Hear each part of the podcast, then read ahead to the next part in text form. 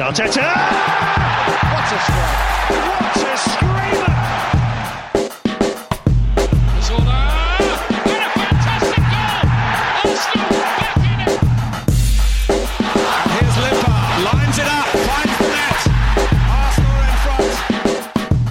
Mikel Arteta crestfallen after Arsenal opening day performance when he was not provided a trophy after beating Fulham. This is the Arsenal Vision post-match podcast. My name's Elliot Smith, and you can block me on Twitter Yankee Gunner. That's right, Mikel Arteta must have been beside himself with grief after beating Fulham 3-0. No trophy was handed to him, and I, I can't remember the last competitive fixture we had where they didn't hand uh, Mikel Arteta a trophy at the end of it. So and we'll have to see if we can correct that. Certainly, there are still plenty of trophies on offer. And I do want to say that after a 3 0 opening day win, the quintuple is on. It is on. Now, is it a quintuple if you have to do it with the Europa League?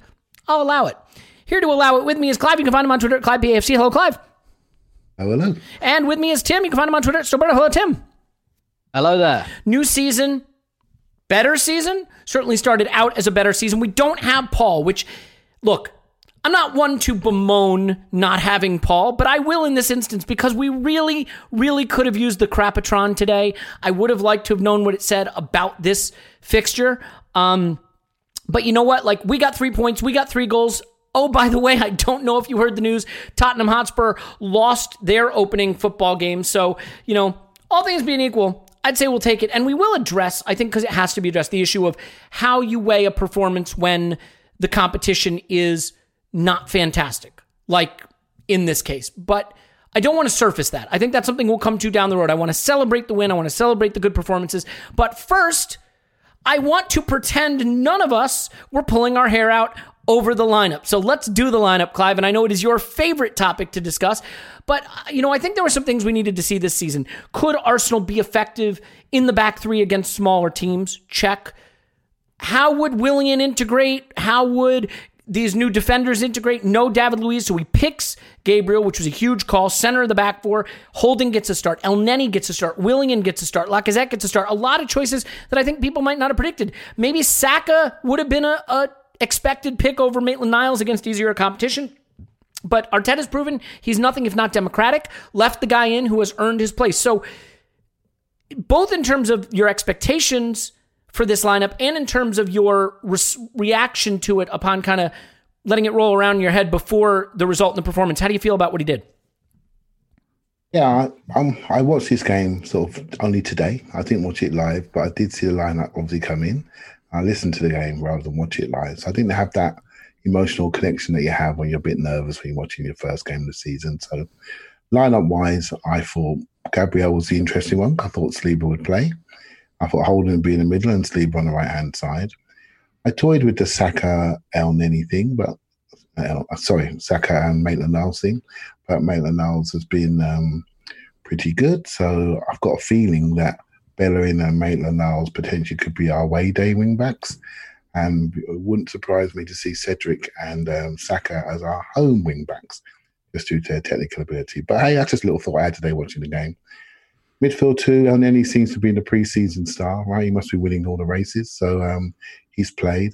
I think it's really important when you come to your first game of the season that you do pick the people that are in shape and uh, showing the right sort of values and standards, and then you pick them based on that. And I said in the pre-game part, I said you, you might pick a team based on who's going to go, or pick a team who's won the forty meter sprint. Well, that won't be on any, but if you know what I mean, it's like it's pre-season training and who does well in that regard.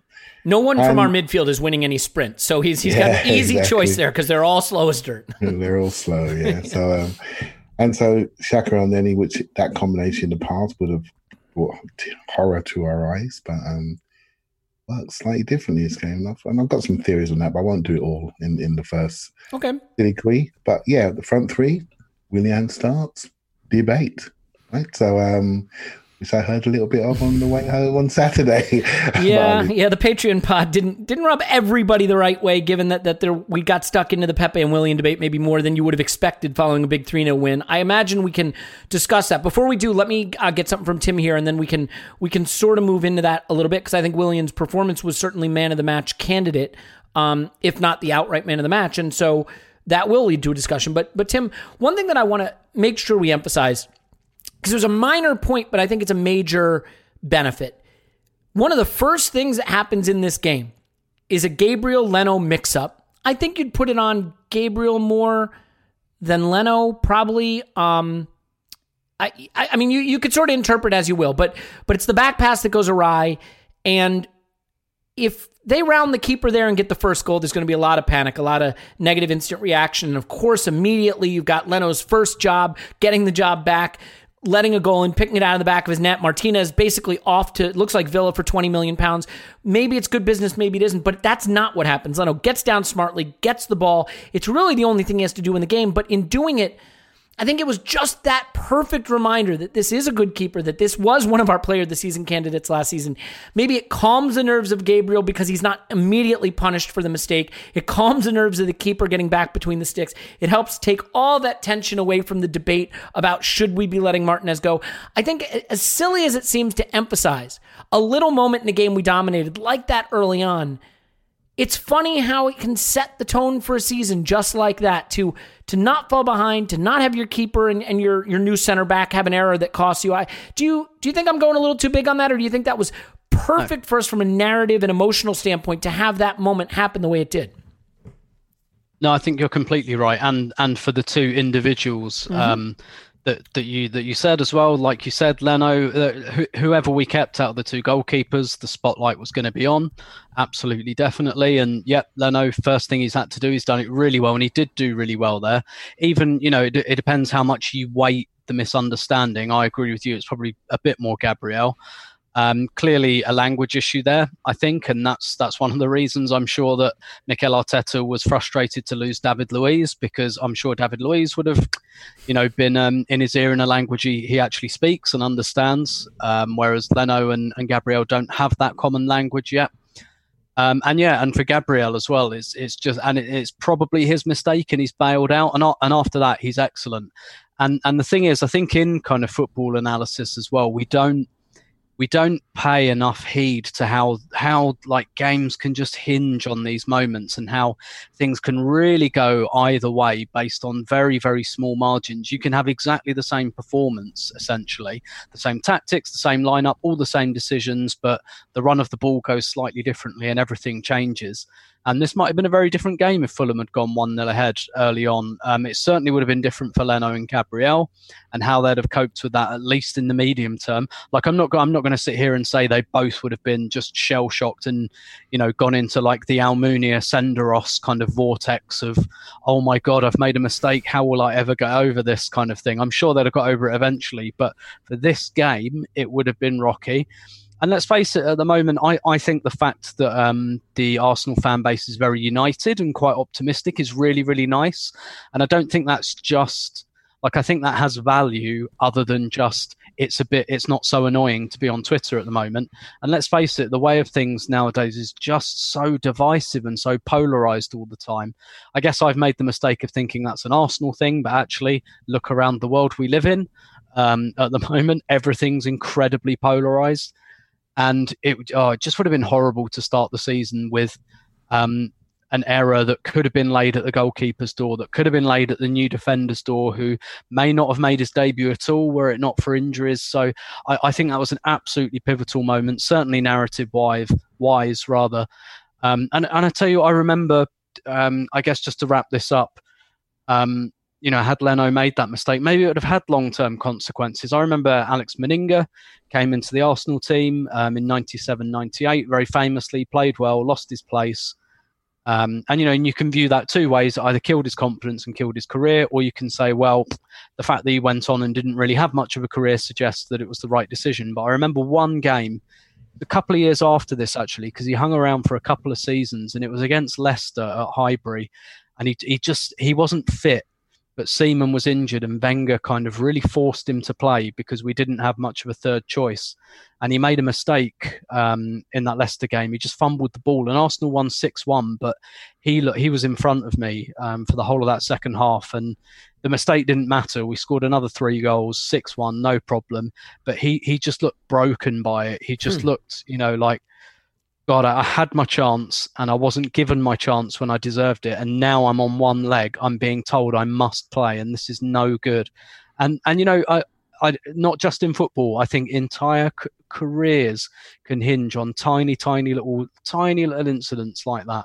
So um, yeah, I'm I'm with you. I, I think that was a massive moment. Yeah, and I mean, not to bring back the Emery era, but like the, the thing that I, I think back on is, uh, look, everyone knows my opinion of the guy, and I'm not bringing him up to kick him. I'm bringing him up for this point. We started his career with City and Chelsea as our first two games, and I think his approach was already shaken in confidence by the time we got through those first two games, and that there was already he, he was already pivoting off of whatever he was trying to do. There's something to be said about going into the season, not all your players fit, having to make do, drawing an easy game, admittedly, and winning it comfortably, and not having to start to have the recriminations and, and rethinking things. And the goalkeeper situation was probably the most in focus of any of them in terms of having to really commit to a decision.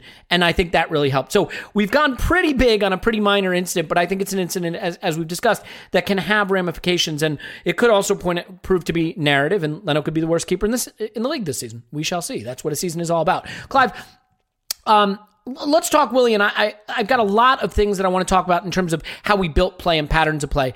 But Willian, I mean, theoretically could have been credited with three assists. I guess he's credited with just the two, right? Because the the Lacazette goal is also a Willian touch that the keeper s- smartly uh, blocks out, and then uh, uh, Lacazette taps it in. But when you look at that goal, look where Willian is. He's dead center penalty box, deep in the penalty box. He's taking up a position that maybe um, isn't a position Pepe always gets into. And one thing that I'm curious about is how you felt he played the position either similarly or differently. Pepe over the last few games has been excellent. And one of the things that I think informed that improvement was his freedom to come inside more, to start getting more central, to to play almost like an eight in attack rather than having the chalk on his boots. Willian took that even to another level, I thought, and was able to to have a little more freedom in central spaces. So was that a big part of his performance for you? This evolution of that right wing role that let him drift inside, choose the space he wanted to occupy. How did you, how do you think Willian wound up having such uh, an important and impressive debut, apart from just being a nice, tidy player? I think um, it, it is about our overall structure. It's difficult to talk about William without talking about structure. So. Mm-hmm. You don't mind? Can no, I, that that's exactly that? what I'd like to understand. Is is because look, William's a nice, tidy player, right? But like, I think that the structure influenced why he was able to be uh, important in this game, and I think it also has tells us something about what we may get from Pepe down the road too. So that's why I think structure is really the the critical piece of this. Again, I watched this cold today, no emotions. So I was able to really see it, and it, and I haven't watched any other. I'm no podcast or nothing. So if I'm repeating what someone else has said, then so be it, right? See, so, I do it the opposite. I, I listen to the Arsecast so I can repeat it and and just claim it as my own uh, insight. I, I, try. I try not to. I've not even looked at stats though. I know nothing today. So what I did was just have a. You're like Jon Snow. You know nothing. Okay, yeah. go for it. and so, and for me, it's all about the five channels defensively and the five channels offensively. So there's two there's two maybe four players that making this all sort of work. We immediately fall into a five channel defense if the other team's got secure possession and we look great. We look really secure. Right? With uh, Maitland Niles and Bellerin on the outside.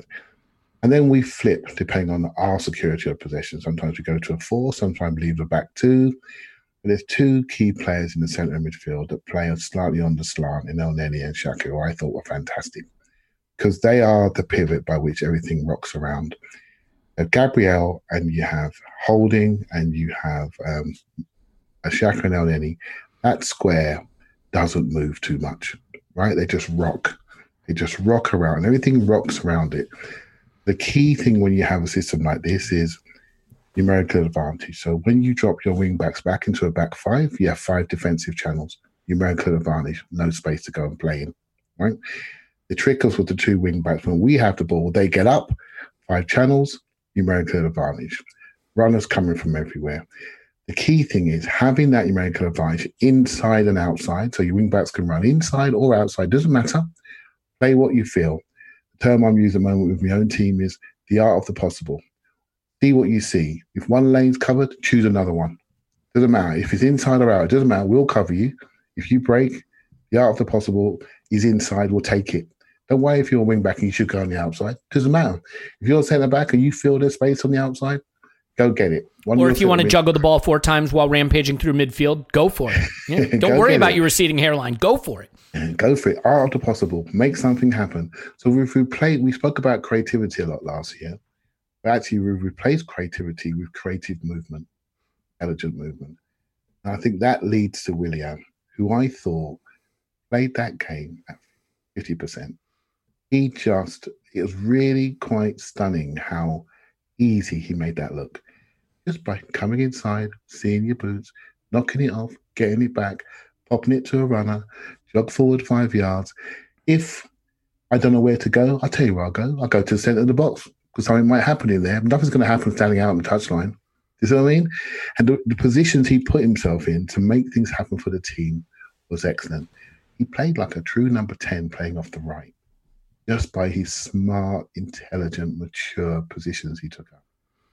And I thought he was really good. I thought Gabriel was man of the match, clearly, for me, because of where he's come from, his first game, first game. So that's the player for me. I thought William was at 50%. Seriously. I didn't think, I just thought he was okay. He wasn't spectacular. He was Yeah, just he clean solid. and precise, and he made good decisions, and he executed. You know what it reminded me of a little bit, Clive? It reminded me of a souped up, more professional version of why Nelson was getting picked early on by Arteta. Because unlike a Pepe, he went to the right spots, he made the right passes, he released it on time. Everything was just clean and on time. That's not a knock on Pepe, by the way. It's just to say that Willie, I agree with you. He wasn't flair or flash. He was clean and well executed.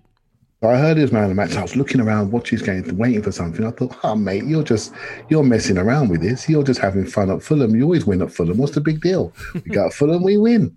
Uh, what's the big deal? My games later in the year, let's knock off 70 minutes in this game, put my tracksuit on and go and get me win bonus. It was that easy for him. It really was.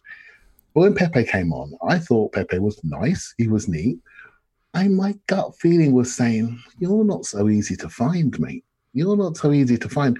What happens then when the subs come on? What they do is they, watch this game for 60, 70 minutes and they're like desperate to make an impression. So Ceballos now wasn't in the same structure. I know we're freeing up, we're playing, we're playing, having fun, right? But Ceballos is pushed over to the right a lot more. Pepe then is squeezed over to the right a little bit more. Bellerin stops making runs. I know the game's over, but it, for me, it was the most disciplined yet undisciplined running game for the moments that mattered, all pinned around that middle block. Hmm. And then Xhaka, Holding, Gabriel, everything else just moved. You can't see my hands for those not on the video, just rocked around, darted in, flooding boxes, flooding their box, and flooding back and protecting your box. And I thought there's some sustainable, sustainable principles Mm. what we saw in that game that will go forward to any game you want to play, which are beyond the system. It's how we defend our five channels defensively and how we fill them offensively. Wing backs massively key with a double pivot beat.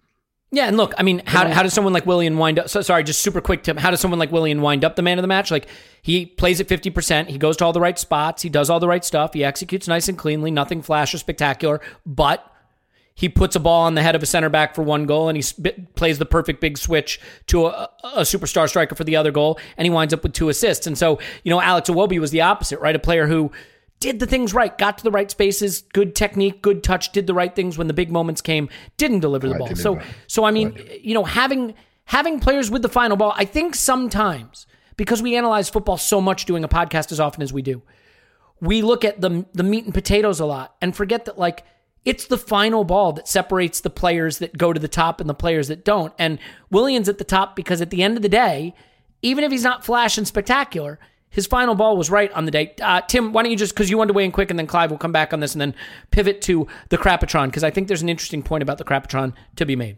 Is a sentence that you Yeah, don't hear very often. yeah, go ahead. Yeah, sure. So I, I guess the thing I wanted to say, I, I've always felt that um, not not necessarily in style, but the player Pepe Pepe reminds me of most is Arshavin, um, and I think he'll be a similar type of player, another record signing player, in that he will give you those individual moments of brilliance that make you think, "Wow, what a talent this is." But he's probably not quite a system player. You have to make the system work for him. I take four goals at. Anfield for the record. well, yeah, yeah. and uh, and Willian is kind of the opposite, and um, and and you know, like I guess, like I said on a couple of podcasts actually. Like Mourinho loved Willian, and there's a reason for that because Willian does what he's told.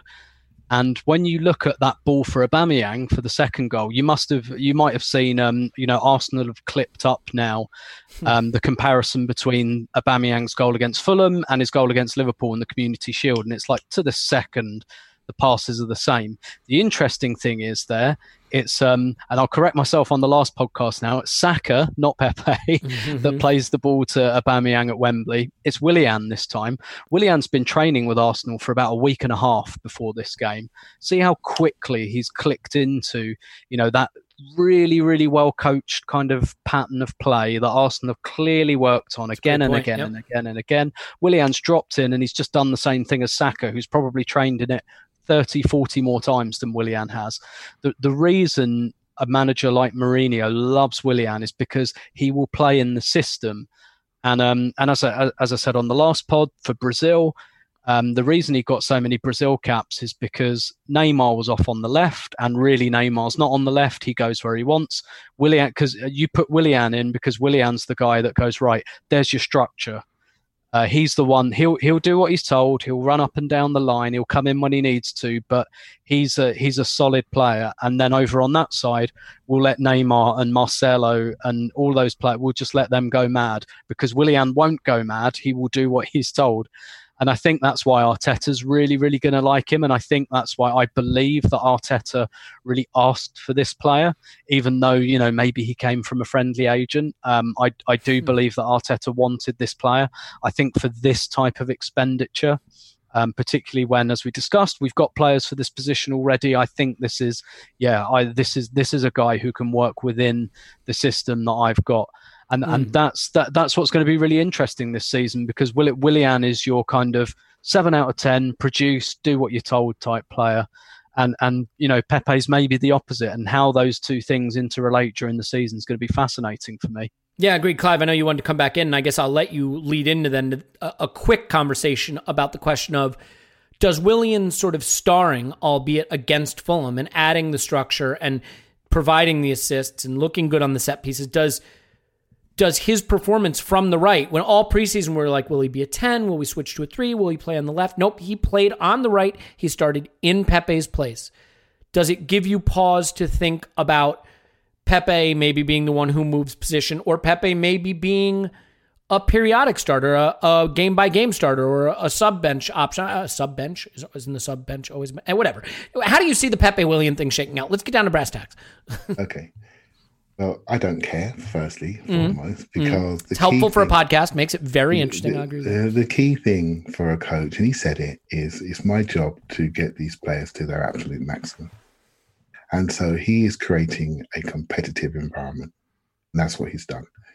So I think as fans, I include you two in this, and you were lucky that I wasn't in the podcast over the weekend because I was driving along. I had to get my son to message you. I was at. I, I got to. St- I got to break in and tell this story. So this is funny. So we get a WhatsApp message.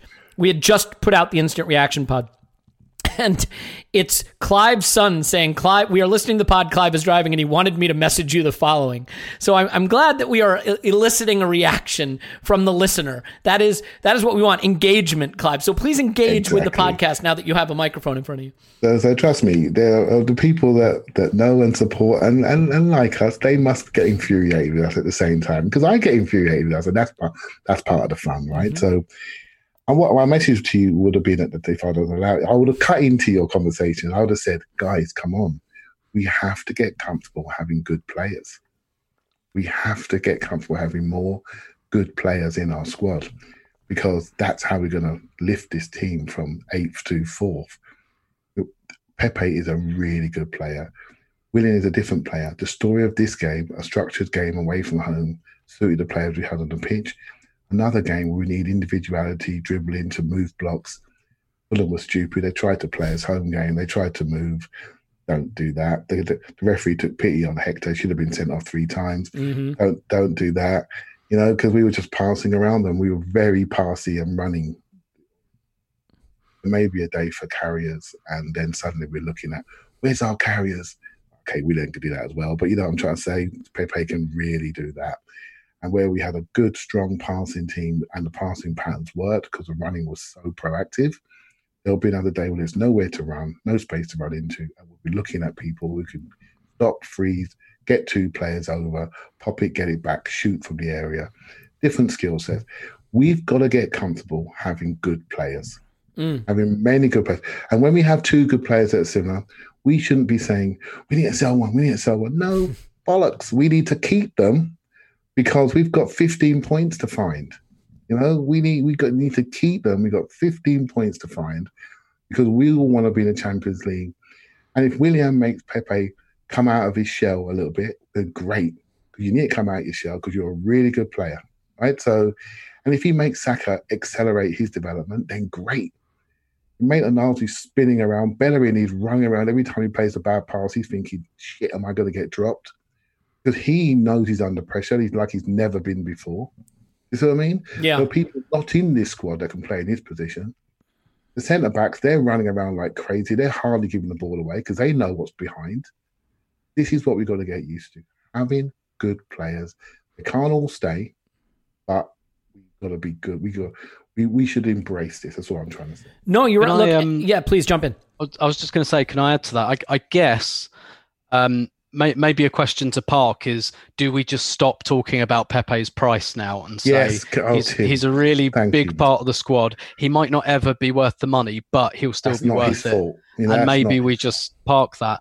But I guess the the other thing, I not to relitigate like the Patreon pod. Please like, um, relitigate. Litigate away. I used to be a no, no, no, no, I'm no. here I'm, I'm going off that now All right, fine. because I actually had, um, you know, I was, I was speaking to the Arsenal women manager, Joe Montemurro, on Saturday night. They had another big win on Saturday, and the squad's gotten bigger um, this year for the women's team. And I asked him about a specific player. I asked him about um, Beth Mead, actually, and I said, Oh, I, I think she's gone up like half a level in these first two games. And you bought a player in earlier this year, Caitlin Foord, big Australian international. And I said, Do you think that competition's driven her on? And he said, To be honest, you're seeing something in the games, and it's only two games so far. But he said, I've been seeing it in training for the last three months. And he said, the stimulus in training has gone up so much because we've got more players, we've got more competition. And he kind of said, I had a squad of 17, 18, maybe with like three, four injuries. Now I've got a squad of 22. And he said the training sessions are so much better now because there's more people and they're all, you know, just that two, 3% higher. And the word he used was stimulus, which I really liked. Mm, I enjoy Yeah, stimulus just- as well. Go, go ahead. Yes. Just to just do a double on that, and I didn't. I only saw this a little bit today. There was a the bit with Ceballos and, and Nketiah having a having a chip before the game. That's two competitive players that want to play, right? They want to play. They're not having it. both on They the bench, ump. both in a bad mood about it, getting into a fight in the wanna play. rondo. Yeah. By the way, there was an Instagram post later saying we're brothers, we love each other. No yeah, I just saw I saw that, but but they want to play. They don't. Players smell when something's good. You've heard me say that before. They can smell it. They want to be there. These players don't want to leave now, do they? Once we thought wanted to leave, they want to stay. Our score's going to be 106.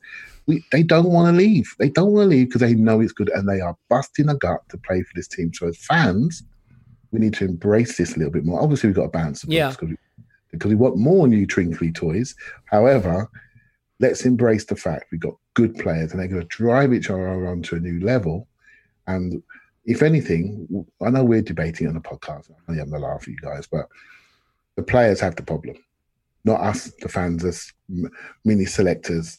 The players have the problem. They've got to convince the coach Mm. really quickly that I want to play. Yeah. And the way to do that is to play well, and we're going to benefit from that. Yeah, I mean, look, as fans, we have loads of different problems, but what I would say is that um, so there's there's first of all there's the neuroses, right? I'm neurotic, and there's that neurotic reaction of like, oh, will Pepe be upset and leave? Is this you know is he not going to stay? Like we we worry about things that I think are a byproduct of having become a smaller club, having become a club that has an inferiority complex. Like, you know, we had big players on the bench back when we were the Invincibles, and we've had big players that weren't guaranteed a place years past. But that that time has kind of moved on, and now we almost feel lucky, blessed to have a good player instead of seeing it the other way around that the player's blessed to come to Arsenal, and that leads to this inferiority complex of we have to keep them happy. Don't do anything to upset them. They might leave. We might not get other players.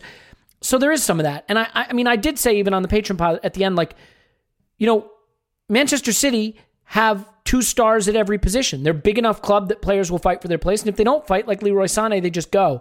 We don't have the money for that. So I agree with everything you've said, Clive, and you've said, Tim. I think there's a reductive argument that I don't want to make forcefully, but I think is at least relevant that if you're Edu or if you're Vinai or if you're the manager now, so Arteta too, if you were going back and saying we're going to smash our transfer record, and this is the reason the dollar amount we spent for him does matter. It's got nothing to do with how good he is or how important he'll be for us. But if you gave the club an opportunity to spend 72 million tomorrow, for example, and said that what you would get for the 72 million is a very exciting player who will be in and out of the squad and sort of compete for places, and that's what he'll do. I think the club would say, let's try to use those resources to something that's a little more immediately powerfully uh, going to take us up a level. And so again i'm not saying pepe can't do it. I'm not saying he won't do it. And this is one game. Willian might wind up being the guy who comes in and spots and pepe may be the superstar. I said on our preview pod i think he's going supernova this season. I can see that. I think he has that talent. I'm merely saying that the reason his price matters is just because i think when you use that many resource that much of your resources on a player, what you're hoping is that player will be a first name on the team sheet type guy who changes your fortunes. And that's not to say he can't be important, but will he be that guy? That remains to be seen. And uh, again, one game. So we all of this is still to be decided. Clive, last word on this because I want to get to all the good things that happened in this yeah. game. The playing out from the back. Hector Bellerin is a guy we got to talk about because he had a stormer. So so go ahead. Last final word on the the Pepe yeah, Willian I, I, uh, I debate. Think, I think Tim was absolutely right. And what he's really saying is, because we all do it, Pepe's name always has 72 million after it. You know, we, it just does, right? So, so I think we need to change that. And the only reason why he was 72 million because of the payment structure, and we shouldn't even care about that, you know. But we do. We get fed all this information, and it drives a narrative in our thought process and our, and our analysis. He was the man of match in the cup final, easy for me, mm-hmm. right? And that was only two or three games ago. He's had a baby. He's been training a week. He's not where he should be. There are many players post lockdown and post COVID situations are not where they're going to be. I mean, I saw the Spurs players waddling around that pitch yesterday in a skin tight wetsuits for because they were too fat. They're not ready to play, right? Mourinho's talking about it, right? So that's not normal because this is not a normal year. That remark. It's a very difficult preseason to manage, mm-hmm. and this is why I really praised Arteta in my, in my thought process because he put out a team that was ready. Yeah. He didn't care about the names on the back of their shirt. You are you guys are ready to play. Then I tell you what, this team will win. And that's what he did. And I thought he was Yeah, yeah. And and and again, this will all be settled in time. And I think just because because Tim made the point, let's take the 72 million away from Pepe's name for now and just move on from that. I don't think that number has anything to do with who he is as a player. I think that number has something to do with with evaluating our our squad building. I mean, another good example is Cedric um, wasn't even in the team, right? Didn't even make the bench. Now, again, could be a fitness issue, could be something. It's just as we start. I think we're all kind of curious, right? Because we had Gazidis and he made mistakes, and we had Raul and he made mistakes, and those guys are gone, and the structure has changed. So we're all we're all sort of looking for signs that the club gets it now, and they're smart, and they're getting building, smarter. We're building our confidence, aren't we? We're building yeah, our confidence and evaluating like what what the going forward structure is going to be. And I, I'm really excited about it and ready to embrace it. Let's embrace this game though, because there's more to get to um, than the meta conversation. And, and one thing, Tim, that I do want to make sure we touch on is Hector Bellerin. As we've just had a conversation about a player where we're jumping to conclusions, or let me say, I am jumping to conclusions, and everyone is talking me down from doing said conclusions. I think there were a lot of people that were ready to put Hector in his grave and sell him off coming back from an 18 month injury. Um, now, you could still make the argument that Hector should be moved on to raise the funds to pay for something else, separate separate argument. But I think we're seeing him come back now to something like what we think of him as a player. Again, we will get to the caveats of, of how we look at the Fulham game in the context of their quality or lack thereof. But you know, you look at Maitland Niles and you look at what he's really good at, and you can see why he's the perfect guy for City, for Liverpool, for Chelsea. But you look at a game like this and you watch Hector storming up the pitch and beating a guy off the dribble easily and playing balls, um, you know, in from the channels and in, into the center forwards and really influencing the game in the final third. And it may be harsh to pick on Maitland Niles for not doing that as much because, first of all, I'm not sure it was as much of his job on the day, and he's on the left, which is his weaker side. There's a lot of caveats that you can put in place.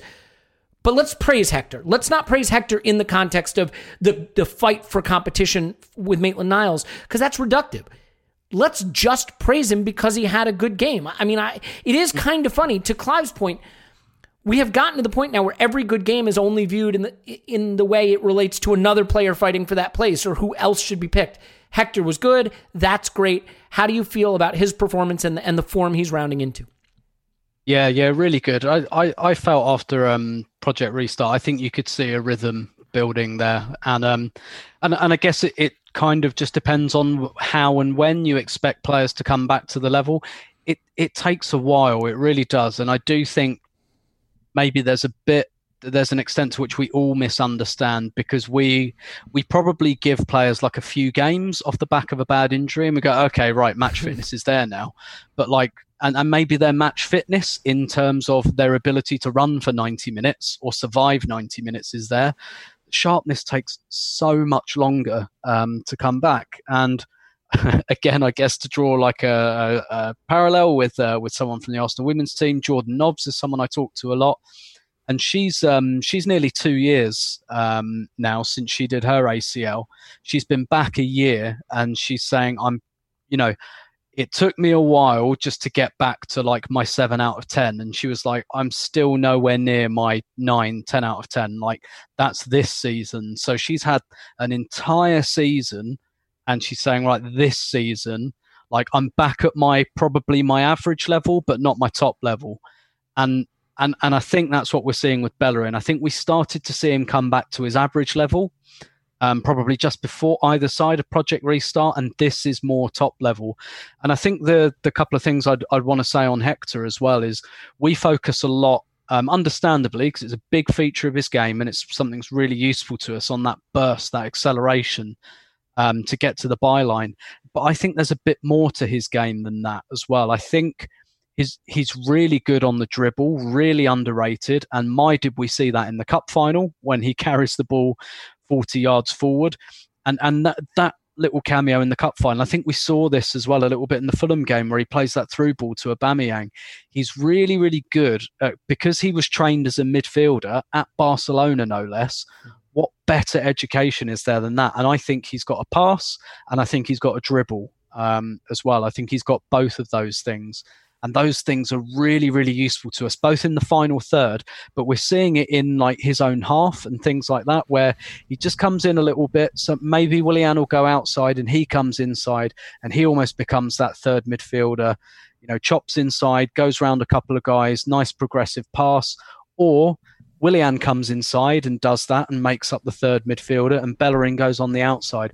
What we're getting now, and I don't think we really lost that inside Bellerin. There perhaps wasn't quite the quality around him.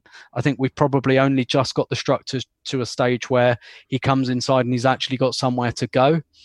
Um, and a lot of that was about kind of moving Pepe a little bit inside, and you know Willian's a bit inside now. There's more connections for him now, so I don't think it's just a fitness thing. I do think it's a, a team structure thing. There's not because what what was happening before was he'd come inside, he'd chop inside, and he'd look, and what's he got? He's got David Luiz over there, so hmm. that's who he passes to. Mm-hmm. Now I think there's a little bit, oh, Pepe's come a little bit inside, or Willian's come a little bit inside, or Ceballos is there. I just think there's more connections for him now. And more naturally, yes, we're beginning to see that burst on the outside again. That was the only thing that was slightly in doubt. I I don't think I doubt ever doubted that he'd lost that for good. I don't think you lose that for good when you get an injury like that when you're 23. When you're 29, maybe. When you're mm. 23, I think you get it back. And I think we're seeing that Bellerin um, is is if he's not all the way there, he's most of the way there. Yeah, and even if you want to say it's just Fulham, and, and like I said, we will unpack that that comment. Um, again, I, I, think the goal this season is to beat up the just Fulhams. Now, some people might say there are no just Fulhams. They are in a unique band of being worse than everybody. But even putting that aside, if Bellerin's superpower is being really helpful in the final third against the smaller teams that we struggled to break down last season, then then that is something we need because that's what we need to do. Clive, uh, I am not a I'm not an armchair psychologist. I'm not a, a mind reader. I don't read faces super well. Having said that, I am seeing the groans of disagreement on your face, the, the shaking of the head, the strains. Those of you not being treated to this performance in video, you are missing so much nuance. Clive, even I am picking up on the fact that you do not fully agree with the thesis being put forward here. Would you like to provide a counterpoint? No. So all I, all I would say is every game has its story, right? So I, th- I agree with Tim's point about connection, connectivity. That's improved as a team, right? So so he's able to have two or three options rather than one, right? So, and what that does, what's that's allowed. Bellerin is what I call he's a front-footed player. So there was one bit where he did a great interception on the front foot, quick sprint, and suddenly looked quick again. He looked quick because he feels safe in his structure. He feels really safe in his structure they could burst out and he was punching the pass and running through. I mean, there was a couple of cases where if he got the ball back, he'd have been in on goal. I mean, so now he's playing the game he wants to play. He's a pass and move front foot defender. I'm going to knock it and go. You better come with me. I'm committed. I'm gone. So he's now playing his game. And so I'm looking at that and saying, brilliant. And then he was really challenging himself to be accurate. He really was to be really accurate, even on crosses in the final third, because he knows he has to improve on that. I disagree. I don't think he's great in the final third, hmm. but he needs to improve his execution there. And the manager said it. He thinks Cedric's better in the final third, right? And so I, it's a debate, but you know, he is challenging himself and he is being challenged, which is excellent. I looked on the other side of the pitch and I saw some things in Maitland Niles which I didn't think he could do. There was one switch that came over to him he takes it first time on his left foot, which is not his right foot, on the volley, drives, and then left foot crosses it in instantly. That two footedness, uh, we is two footed, but n- not to that level. And he, when he was giving the ball away with his left foot, the intention was perfect. It had to be in one touch. When he was giving you know, when he's on his right foot, he's obviously very secure. And his role in this system, I call him like almost like the bouncer. He is the guy that doesn't allow Aubameyang to run back to the corner flag anymore because somebody's there protecting him, stopping him, protecting his legs, making sure that our superstar is facing the goal, seeing everything that he needs to see in space, disconnected so he can do what he's done. But we all know what he can do. He is free to move wherever he likes because of that guy behind him who's running past him on the outside, running past him on the inside. There's running strategies. You say three running strategies run to engage, r- run to to um, to um, distract and run to just run through. Right, so distraction running from our wing backs was just brilliant from both sides. They're running. Fulham must have been thinking, "What is going on here? I don't know where they're coming from." I thought equally they were tremendous. I thought they were the major. If you could have got man of the matches, it would have been for those two because I felt they were the trick for me mm. to absolutely run for them off their feet. We never were outnumbered at the back, and we were never outnumbered at the front. And it was down to those two players who I thought had a tremendous game. Yeah, look, I think the so let's lead into the conversation about Fulham being terrible for a second because I think there's an interesting point here. One of the things that we did, we played out from the back, and obviously we created that goal to Aubameyang that was uh, sort of like perfect remake of the goal from um, the Community Shield, which Arsenal cut together, as Tim mentioned, to show you how similar they are we obviously have a clear idea of one of, I think our plan A for creating chances is to play out from the back, draw them in, and then go and create transition opportunities and be attacking on the transition by drawing the opposition in, big switches, right? Funneling them down the wings, big switches, that kind of thing. Look, I believe that the key to us having a top four chance this season is beating up on the small teams. Look, we just beat Liverpool twice, City and Chelsea on, on route to winning the cup, winning the Charity Shield. Fine. And in some of those games, maybe we weren't, you know, the, the better team, but we've shown we can play with those teams. As Arsene Wenger showed for many years, you don't even have to be good against the big teams to make top four if you can beat up the small teams. And last season, we didn't do that. Tim, you posted the relevant statistic on Twitter. We have now matched last season's total for points away to the bottom four um, just by winning one game away. So don't tell me it doesn't matter that we beat a shitty team because if we if that didn't matter, then last season it shouldn't have mattered and we didn't do it. Um, So here's the question for you, Tim. How much does it matter that Fulham are terrible and maybe historically terrible? By metrics, they were a mid table championship side that came up. That doesn't happen very often. Some people think they could be in the category of Derby County bad this season. My argument is last season, did we ever look like we could control a game, keep a team at bay, and win comfortably, even against bad teams?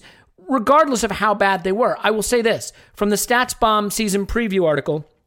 Last season, when playing with the lead, we were relegation quality. We conceded more chances and created fewer than virtually anyone playing with the lead. In this game, we took the lead, we got a second, we stayed on them, we killed their will, and you could see them quit. And Clive referenced it when the subs came on, it was all having fun and the game was over. There weren't a lot of games like that last season. You know, you can reference, you can say, well, full, we beat Fulham 5 1 just a couple seasons ago. They outshot us 21 9 in that game, and it was level at halftime. This was a game we controlled start to finish, and we did it in a back three, and we did it with a style that we used against big teams, and that's encouraging to me. So I will ask you is it Fulham's piss poor level that allowed us to play well in a system we haven't seen succeed against small teams? Or is there a ray of light here that suggests this system, even against the weaker teams, can be used effectively to create chances, dominate games, and and win the games we weren't winning last season. Yeah, I I think huge ray of light personally, um, looking at how we uh, how we'd played against other teams um, for all the reasons you mentioned, because we'd not been doing it. I, I guess the comparison um, I'd look at from last season, uh, the two Norwich games. Um, if we're talking about Fulham potentially being bottom of the league, and I think they might be, then Norwich are your equivalent from last season, bottom of the league, relegated with what four games to go. We're saying that Fulham obviously this is an early conclusion and i'll go into that in, in, in, a little bit about why that might be the case but away in what was it December, December the first, um, when admittedly Norwich were much better at this stage and they kind of fell apart at the end. So I don't think it's an entirely fair comparison. Drew two two away at Norwich. They took the game to us. We were a little bit kind of a little bit scared, and we needed Aubameyang to kind of dig us out of the hole. When we played them at home after Project Restart, smashed them, took them apart. You know, but but there was a little section um, in the second half where Norwich came back into it. Um, and they had a couple of sighters, and then they made a mistake at the back, and we went three 0 up, and then it was over. Um, so we didn't we didn't really kind of go pedal to the metal at two 0 at half time. We still retreated into our into our shells a little bit. Didn't happen this time, and and and I think you're right. I think it's it's definitely um, I think it's 80 to 90% good thing. However, I don't think we can discount the crapness of Fulham. And it's it's not just Fulham's crapness, it's the way they're crap, all right? Um, Norwich were crap last season, but they gave us some trouble. The, the reason for Fulham is that their press is all over the place. They can't do it. Um, they were 10th for shots on goal last season in the championship with easily the best squad in the championship. They play really boring um, kind of football from the early 2000s, 4 2 3 1 horseshoe football that um, a lot of their fans really, really don't like. And a lot of Fulham fans will just tell you that they use Mitrovic as a bit of a cheat code because he is miles above the level of the championship as a striker. And perhaps we're a bit fortunate they decided not to start with him um, against us. But a lot of Fulham fans will tell you it was basically just they had a mid-table Premier League striker in the Championship, and even then, they just struggled to come up. And there are a lot of there are some Fulham fans I've spoken to who've said the smart thing to have done would have been eat to sack Scott Parker, even though he got them promoted, and just say, "Okay, you did this bit. Sorry, we don't trust you with the next bit. We're going to get someone else in." He's a world class idiot. Just, just by the way, if you listen to him and, talk, he's a world class. Yeah, yeah, and and like the way they played was all over the place, and but the thing is, the reason Fulham aren't doing that is because they're scarred by what they did last time they came up to the Premier League. Last time they came up to the Premier League, they played brilliant attacking football in the Championship, smashing everyone, loads of goals, maybe a bit loose at the back, but just tonked everyone. And then they went and spent 100 million on players and took the spine apart of the team and it completely backfired. They went through three managers and they were relegated easily. And they don't, what they're thinking, I think, is they don't want to repeat that mistake, which is why they've not signed many players. They've stuck with the manager And I think as long as they do that, that I think they have a neurosis about not repeating what they did last season, last time. And in doing that, they're just going to make a different mistake with the same outcome this time. Mm. So, um, yeah, yeah I, I think we caught Fulham at a good time because I think Scott Parker might not be there the next time we play them. There's a fine line between being a sharp dresser and and trying too hard like Arteta looked fantastic, just looked the part. Sharp sweater, nice, nice slack, you know, whatever it was like dark jean or something. Just a good, sharp looking guy ready for the occasion.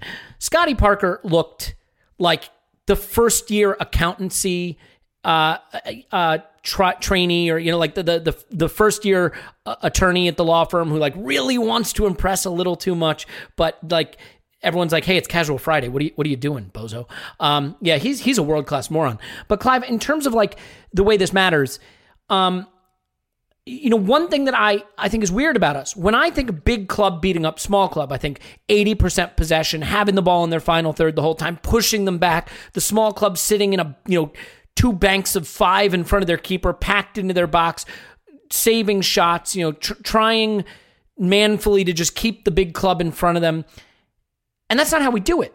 We don't have long passing plays. You know, we don't have the 22 pass moves in the attacking third. Granted, we do because they start in our defensive third, ironically. We don't push them back territorially in that traditional way. Um, so this worked against Fulham. And one of the things I think Fulham did that was kind of naive is they pressed us. When we passed it out of the back, they were willing to play the role of the punching bag. They were going, okay, we'll come up and press you. And like, that gave us the space to play around them and cause them all kinds of problems. So do you think that other clubs, if they sit off us, will create a problem that we haven't solved yet, which is how to have that deep possession for long periods of time and create chances that way? Um, or do you think that this this approach can work against other small clubs? That th- this back to front play, creating transition opportunities by sucking in the opposition, is something we can do regularly in these kinds of games. I'm not sure at it to be honest, but um, I do think the depth. Can you be more decisive play, than that, please? the the depth by which we play. Some of our our favourite recent moments have been caused by depth, my back to front depth, and that allows us to play our patterns, our zigzag patterns, the switches, etc. They've been our happiest moments. Uh, I think Brighton was an anomaly. I do, and I think we should have won the game. We're just a bit sloppy from us. I think some lessons have been learned since that day, and certain players have not played a game since. And then we have Aston Villa. Now, Aston Villa's in my mind, and it's not left my mind. I'm not sure if I saw the Aston Villa X factor, you know, how to beat that team, the way they played with six at the back in the line. But I think we will be working on that. Um, I do like the ingenuity. I do like the the creative running. I think the aggressive running, the running through, I think that's key. When you've got a team that's sitting there a little bit, once you do push them back, you must move them. And I thought there was good intention from the wingbacks, from Aubameyang, from people to run into space, to run into the dangerous areas and make them defend. I thought that was encouraging. I think sometimes with the smaller teams, we play around them. We allow them to set their feet. We allow them to feel their distances. We we allow them to be comfortable and head it out of the box. But we didn't allow them. We are moving the ball quickly, quick free kicks. Let's go, let's go, let's go. Let's overlap, underlap. Let's move them, let's move them, let's move them until the end they broke. Right? So, because they're too tired to keep the ball, they're giving it back to us, and we're just wave after wave after wave because we've moved them. We physically challenged them, we pressed them. The service forward is poor we get the ball on, in the halfway line, then we go again and we overlap again and we run around again. I thought we looked really fit, we looked really prepared. So we did it with creative running rather than creativity. Mm. And I think that's the key thing. There will be a game for creativity when the running space isn't there. And I think that's the players. We may need to sign one. And maybe one was sitting on the bench, but it's, it's all right. You know, it's okay. Willian was very encouraging with his intelligence. Aubameyang is just like, my God, he's improving. Isn't it wild we don't talk about him, right? I mean, like yeah. we've gotten to the point where he scores another beautiful curled Henry-esque finish, uh, and it's just expected now. We don't even need to talk yeah. about it. I know you you you worry about him falling for Cliff Tom Brady style, but Tom Brady's still playing. Last time I looked, right, and he's 40, 41. Mm-hmm. And Aubameyang, I, I was saying for a while one, I think he's improving. I absolutely think his efficiency is going through the roof. You know, every time he doesn't score, I look, I'm disappointed. Never felt that before when he first arrived. because everything he does looks so calm and assured and, and precise. Now he looks really, really good, not even close to any sort of grading. So he's good. And now Lacazette busting a gut even more now as well, because you know suddenly we're looking at him and thinking, well, he's got Eddie Nketiah firing on the bench, waiting to get on. Under twenty one, going to be record goal scorer soon.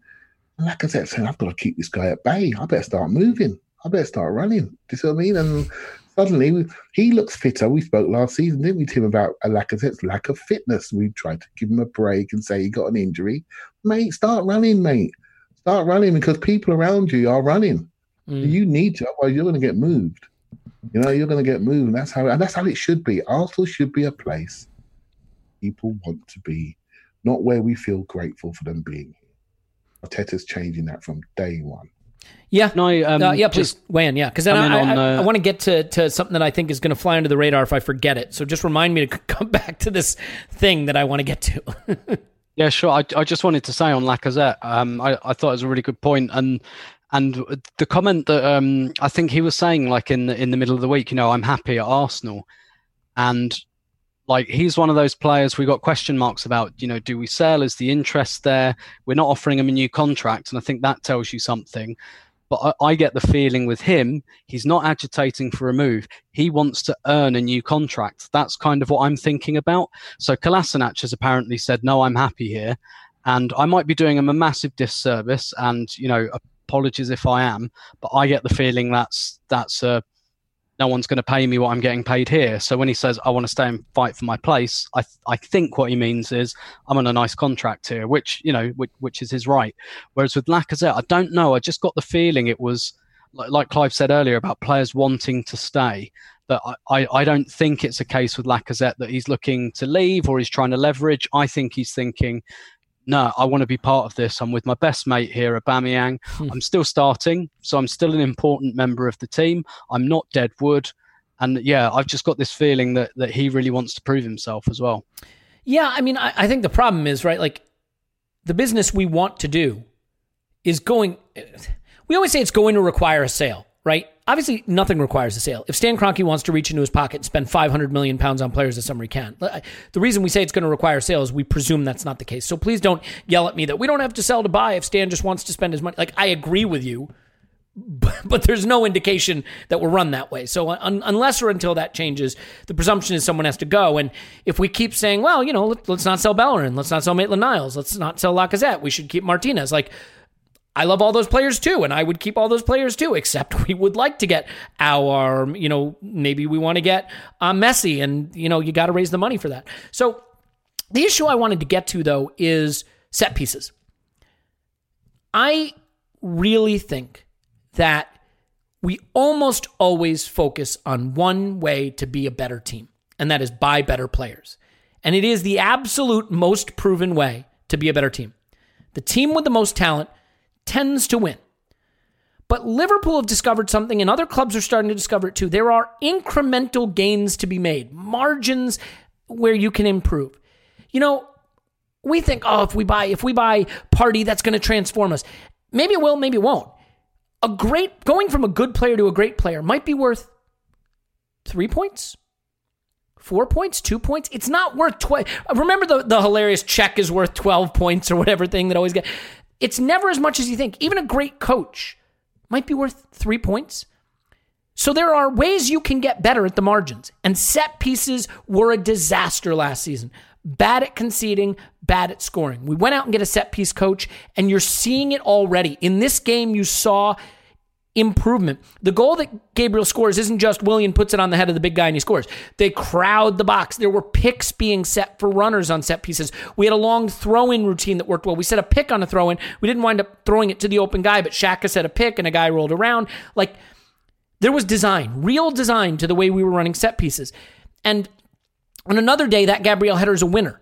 And that's three points. You know, I, I really think, Clive, that Arsenal look like we're starting to do a lot of smart things that we're all kind of hoping we would do. We got rid of, we've trimmed the fat in the scouting department, trimmed the fat at the executive level. We're starting to make some some smart decisions. We got a coach in who understands the game in a way that we really like and can communicate the way we like. But now with the set piece coach, I think what we're recognizing is, hey, if you if you score two more and concede one less, that could be four points over a season, and that could be top four versus Europa League. So, how excited are you? And I again, I realize I'm going over the top from one game. It's all we've got to go on, but I really think that that this is an exciting sign of a club doing things the right way, and that it could make a big difference. So, did you see things in the set piece routines that excite you about this? And and and is it just encouraging generally to see Arsenal leaning into these kinds of more progressive approaches to finding ways to get the club to be better, just at the, at the edges, at the at the margins. Yeah, I think that your latter point is the one that I, I, I really agree with. And you funny enough used the word lean, and I was talking to someone online about some Six Sigma lean type management philosophies that are sort of leaning into, per se, and they are getting more people, sorry, less people to do more and take more responsibility that's what Edu has spoken to. And I listened to Tim's point about him spending time at one of the big four consultancies. I think it's PwC, I think it was Tim. And um, and basically, he's obviously brought into his management philosophies, and I can see it. I can see it in the organizational structure. I can see what he's doing. There's, there's more of that to come. And Arsenal are looking at themselves. And this is what you do when you change organizations. You look at yourself, you find out where you need to be better, and then you structure yourself accordingly. There needs to be a period of storming. Wow, and then storming, norming, forming, and performing. Yeah, we've gone through that storming phase, right? To um, to find out who we are. I've, I've, I've always felt this. I've felt this for years. I was saying it. We got a caretaker. We got a cleaner in charge. He needs to clean the crap out, do the ugly jobs, and then we will slowly but surely get to a better place. Um, I didn't know how how good Arteta would be. You know, following the big. You don't want to be the guy to follow Fergie, do you, or to follow Wenger, do you? Whatever you do, you're going to fail. We've seen it twice, right? So it's very difficult. I didn't expect Arteta to be like this, but he has, you know, he's overreached my expectations, and, and the whole organisation is just turning a corner, right? And I think that's key. I think we're turning a corner. We results mean everything. We we lose three games, and we may not be saying this, right? But I do feel the club isn't drifting anymore. We're looking at the things that matter. We are a football club. Let's focus on football things. I still think there's more to come with data, etc. But I think it's a great sign that we we look like we care. We look coached. And we've spoken about this for years, haven't we? Sometimes we're a bit playerish. We don't care. We don't look coached. We just go out there. We're personality led which suits a Mesut Ozil and a Guendouzi. Do you see what I mean? Mm. And those big personality players that dominate the scene based on their personality now look like a football club again. Focus on the collective. And I'm sure Tim is screaming marginal gains, marginal gains, uh, and focus on the marginal gains. And that's what we want, didn't we? To be a proper, you know, forward-thinking club. And I'm, I'm really encouraged. Yeah, I, I agree. I mean, Tim, quickly on the uh, on the set piece coaching. I mean, really you can take the conversation any way you want, but I, I think it's encouraging both in terms of what it will mean for us during the season playing football and also encouraging what it means for us in terms of a club starting to understand that there are there are ways that we can get better beyond just splashing the cash that there are things we can do to to be more competitive. And, and really you know what it shows? It shows that someone's analyzing it at the right level. You know what i mean? Because because before, I think one of our big concerns with Stan Kroenke is he's an absentee landlord, right? He, he doesn't care. How do you wind up with a set piece coach? Someone's got to hire him, which means someone's got to identify that this is an area of potential marginal improvement. This is an area where Arsenal can exploit an inefficiency. This is a weakness that we can turn into a strength with a hire that isn't expensive, that can make a big difference, that can take something off the plate of the head coach and, and improve the team. Who makes that observation? Is it Josh Kroenke? Is it Edu? Was it Raul? You know, maybe it was Arteta himself. But the point is, it, it indicates that we're not just going to be a better team this season, ideally, but that there are people with their eye on the prize, understanding where these areas for improvement exist. So, is that the part that's exciting to you? That that this that this attention to detail appears to be there, or just purely what it's going to mean for us on the pitch this season? Yeah, yeah, yeah, both actually. I mean, it, you know, we talk about marginal gains there. How how did we go out the Europa League? Um, Olympiacos scored from a set piece, didn't mm-hmm. they? Yep. If we defend that Thanks for reminding us. better, yeah, yeah. If we def- defend that situation better, maybe we win it. you know, we we probably we almost certainly stay in that game and go through, and who knows what happens after that? We could have won the whole the whole competition. It wouldn't have been, you know, com- well, I guess Sevilla never lose it, do it, do they? So maybe it was just a completely pointless. But but you know, those those marginals can can lead to big big big big things. And uh, I thought what was really interesting was that you know we we talked about with the kind of um, the trimming of the scouting um, kind of uh, cadre at Arsenal, and that kind of got conflated with the redundancies um, story. And I don't think Arsenal handled the comms around that well. But if you listen to Edu's um, uh, interview this week, he, he kind of sets out. He called it his vision. Uh, he he said his, his exact words I think were fewer people doing more and working more with data and streamlining it. Um, and and that's so so that's really the first time. I mean, he didn't really speak at all before, but that's really the first time he's come out and said, "No, no, that's a decision I made." You know, I've been here a year now. I've had a little look around, and that's one of the things I've decided. And so that, that this is the first time, and maybe maybe that was deliberate all along. Like regardless of what was happening with Raul Sanllehi, he maybe that first year. And don't forget that he came in right at the end of preseason last year because he was still with Brazil for Copa America. So he, he didn't really get his feet under the table. He wasn't even in London until August. Um, and then he, you know, had to get his family over and everything. So maybe that first year was always just the case that, okay, we're going to background you a little bit. But, you know, he talked about being on the training ground every day. He, he said that from the beginning. His opening interview, he said, I'm going to be on the training ground. That's where I feel like I need to be. I need to be in touch with the players. So maybe you know the whole set piece coach thing maybe it came from edu but maybe it came from the players mm. maybe maybe he said like you know and if he didn't spot it himself maybe maybe i'm speculating it came from a conversation what do you guys feel you need where do you guys feel you need more care and maybe one of them said you know, maybe a David Luiz or something said, do you know what? We need a bit more on set pieces. That's perhaps something we did have under Unai Emery um, and uh, Carlos Carcedo that, that we've lost. And perhaps that attention to detail needs to come back. So again, it's, I, I guess maybe I'm reevaluating Edu's first year in the job and that maybe this foregrounding of him, well, look, a lot of it is because of the Raul Sanllehi thing, but maybe maybe it was just always the intention that in that first year, have a little look around. You know, you've been around, you've been around other organisations, you've been at, you've been with Brazil, you've been with Corinthians, who have both become high performing, trophy winning organisations um, while he's been there. So have a look around and see what you think. And now it's okay, right? I've had a look, and and and again, I'm speculating. You might be right. It might have been Arteta who did it. I, I tell you one thing for certain: it wasn't Josh Kroenke and it wasn't Stan Kroenke mm. who came up with that. So yeah, it's I, I, I think it's fantastic. And um, you know, we were we were ten points off of fourth last year. That that's actually sounds quite surprising because you it felt like we were much further away than that. How do we get that ten points back? Um, don't lose and draw away at the bottom four do set pieces a bit better. There's your 10 points right there. Yeah.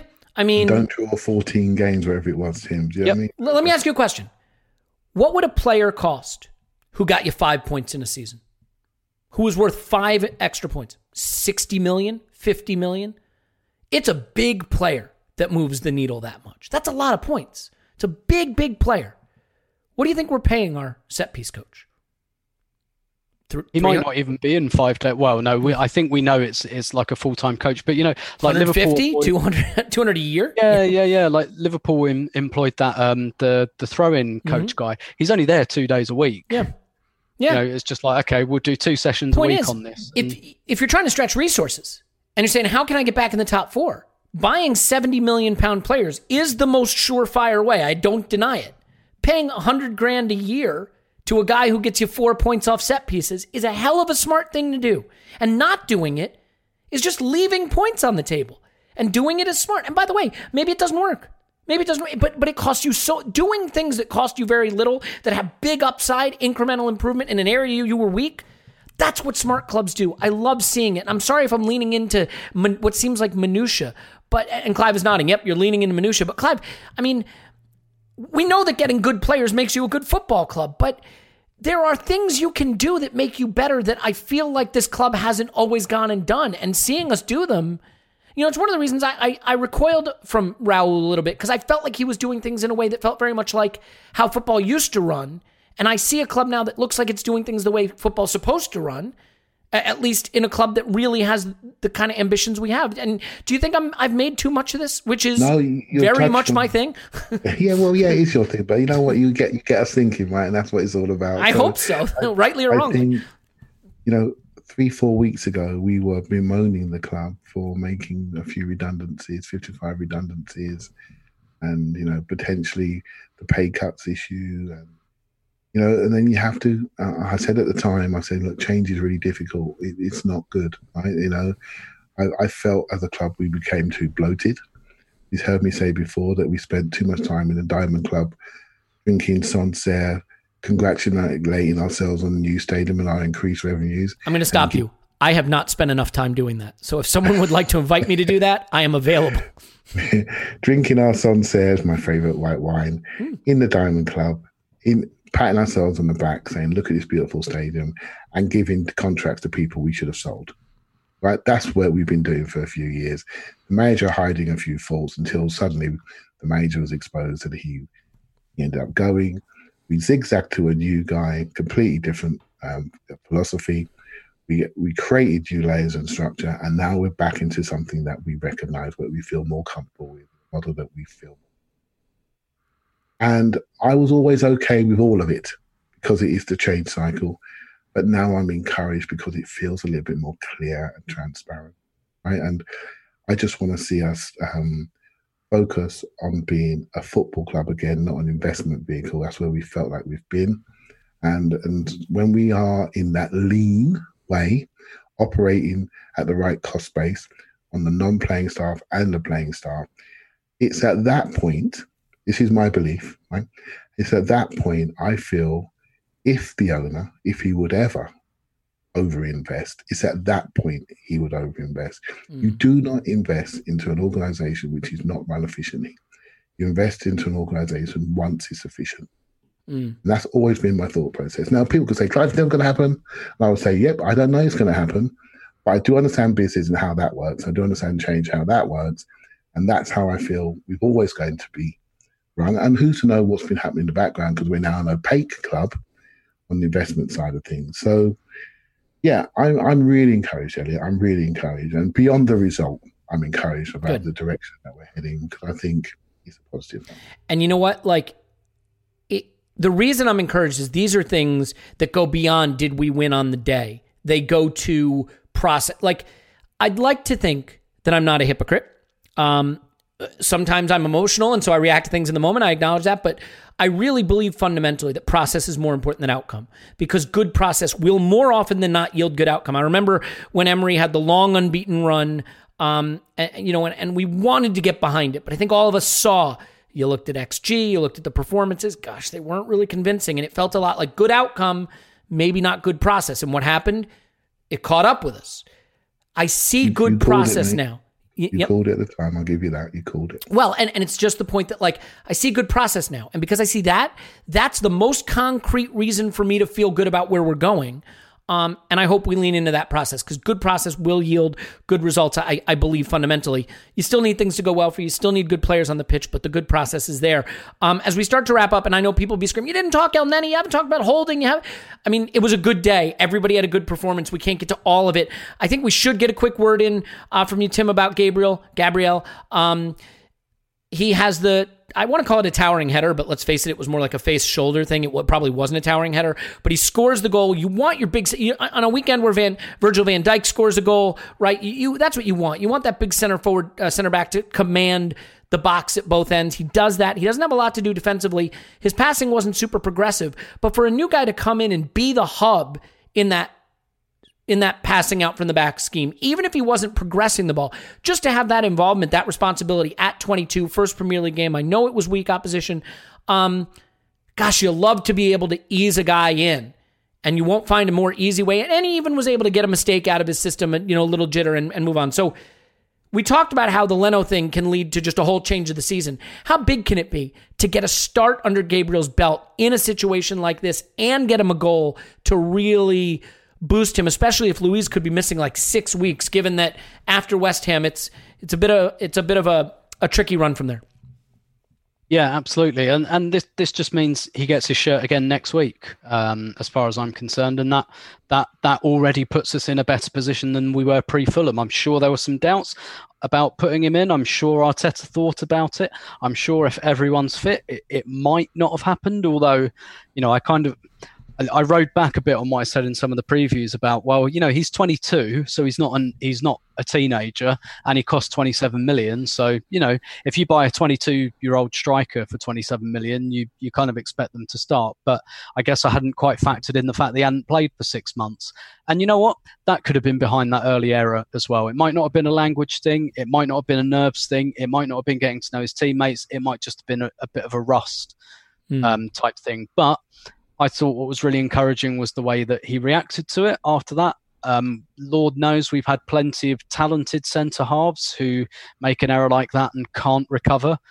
Um, you know, I'm thinking of a couple of Swiss centre halves we had who were super talented, in my view, super talented, but just didn't quite have that perhaps that that psychological part.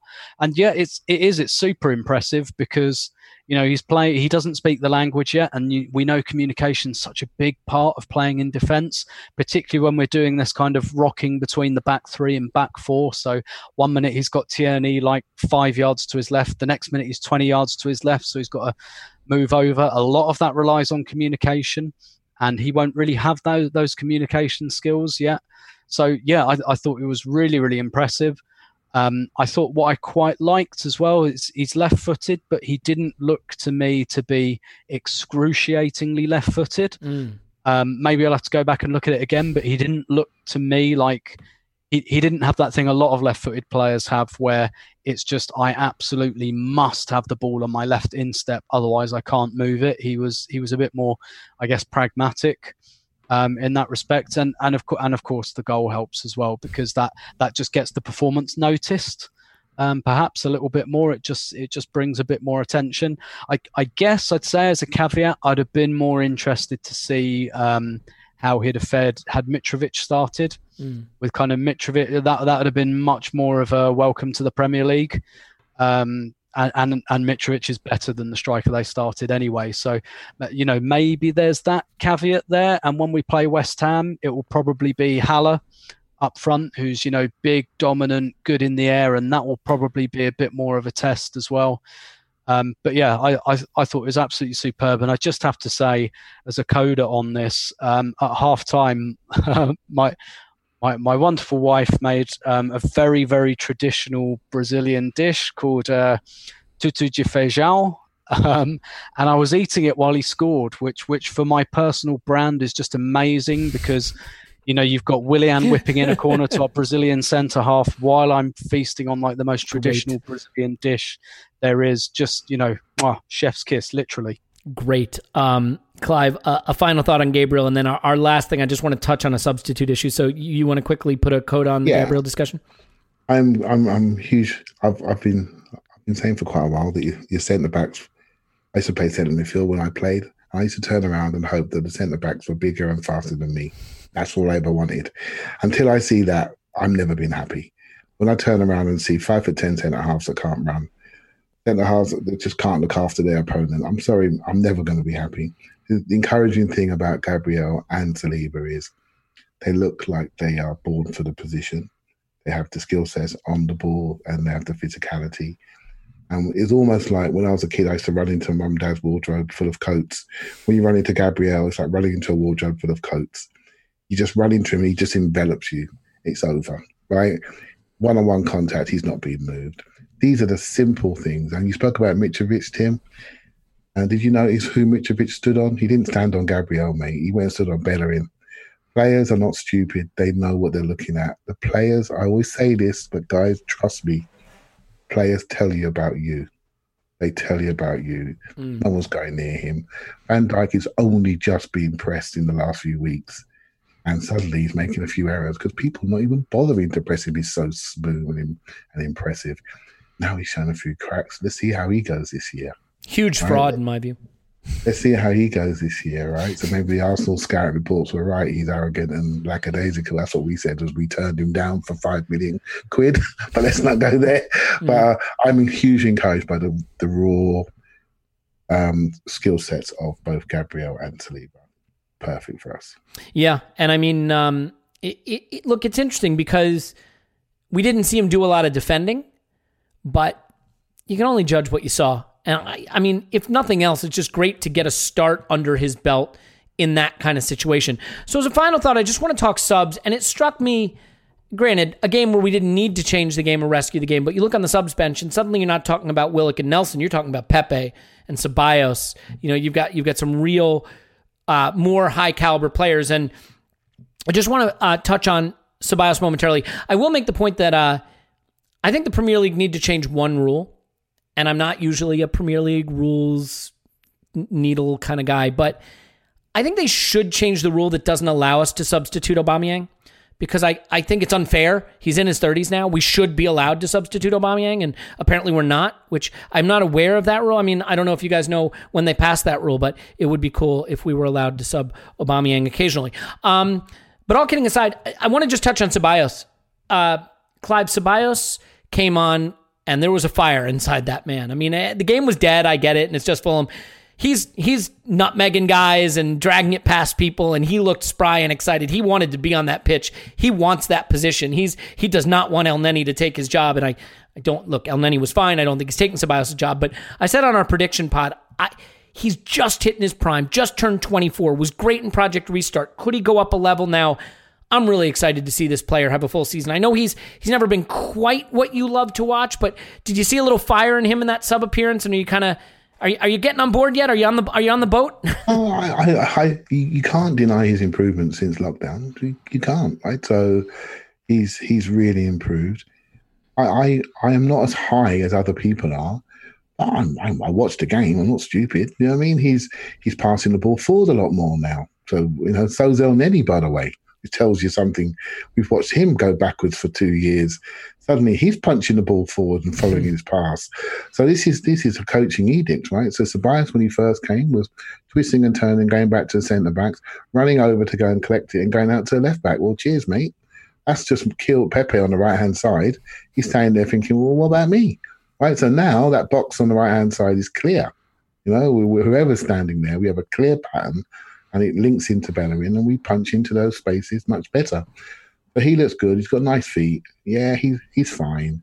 I want more speed in centre mid. You, I'm sorry, guys. I want more speed in centre mid. I will not change. I've wanted more speed. Well, you can have back. both, right? I mean, uh, it doesn't have to be at the expense of Ceballos, though. I want more speed in centre mid, and you know what? But I like how we're playing in centre mid. I really like the structure we're offering. Whoever's there at the moment, and Ceballos came on when the game was broken, and he played a broken field game and had some fun. And it's great to see the competition off the bench. And I'm, I'm mm. yeah, I mean, uh, Tim, a little bit different look, substitute bench, maybe starting to look a little more robust, a little more befitting a team of our aspirations. Um, am I am I overdoing the the Ceballos substitution? And uh, if you want, you can also weigh in on the Premier League rule preventing us from subbing Aubameyang. I mean, you don't have to. Well, you know, we, we spoke about stimulus, right? And we talked we talked about players playing for their shirts, and um and El Elneny started, um, you know, and that's that's that's a that's a kind of this is a guy who probably he certainly doesn't have a long term future at Arsenal. He might have played his way into like another year, perhaps as Xhaka's backup in the Europa League or whatever. But he started, and we're we're talking about like uh, the manager putting a lot of stock on, on what happens in training and building this absolute meritocracy. And it was right. Elneny's been training great. He's fit. He starts, and that that just and, and don't get me wrong, I'm sure that's just because they thought, well, Ceballos has only just come back over. You know, Elneny's had a fuller preseason than Ceballos, but it's just a little kind of, you know, whoever whoever's got the stimulus high in training, they will start. And it just creates that little bit of edge. And what what are the the kind of words we heard time and time again from both Ceballos and Arteta? The word they used when they were describing Ceballos' uptick in form was animal they said he, he said he trained like an animal, and mm. they said like during lockdown he built like you know his own gym at home and all of that. And during lockdown he was just mad on on on the weights and the treadmill and everything like that. And you know, I, I, like I, I, don't think it was a message or anything to Ceballos, or I don't think it was, oh, if I pick Elneny, maybe he'll, um, you know, maybe that will just pick him up a little bit. I, I think it is just like a pure democracy thing. It was okay, El Elneny and Xhaka, these guys are doing it in training. They look the fittest. They start, and and you know, a, a a nice kind of um, byproduct of that is Ceballos going, "All oh, so you think those guys train better than me? That's what you're saying. You, you've given Elneny, you know, even if I don't think that that's long term, you know, you've you've like you've said that he's trained better than me. I'm going to show you, and and I think that's great. Yeah, yeah, absolutely. And I, I actually spent the last few days training like an animal, uh, slept most of the day and foraged for food the rest of the time. So there you go. Let's leave it there. West Ham coming up. Be interesting to see. He's created this democratic structure. Is he going to pick different players? Can he just stick with El Elneny because we beat Fulham? Is Ceballos going to come in? We'll see. A lot of fun to go now that the squad's getting bigger, getting more interesting. And when Aouar and Partey arrive midweek, that will be an interesting selection headache for the manager as well. So Clive's on Twitter, Clive PAFC. Thanks, Clive you very much. Tim's on Twitter, Stillberto. Thanks, Tim. My pleasure as always. We'll be doing more on this game for patrons in the middle of the week, as well as my uh, uh, my three brief interviews done last night. If you want to catch that as well, the video will be out for patrons shortly, but we will have the regular pod for everybody. Um, and and there'll be a second regular pod this week, even though there's no midweek football. So little something for everybody. And as always, we just uh, we love you and really appreciate you being here. So a good three points, a great start to the season, already three points and four goals ahead of Spurs. Can't ask for much more than that. We love you, and we will talk to you after Arsenal 10, West Ham nil.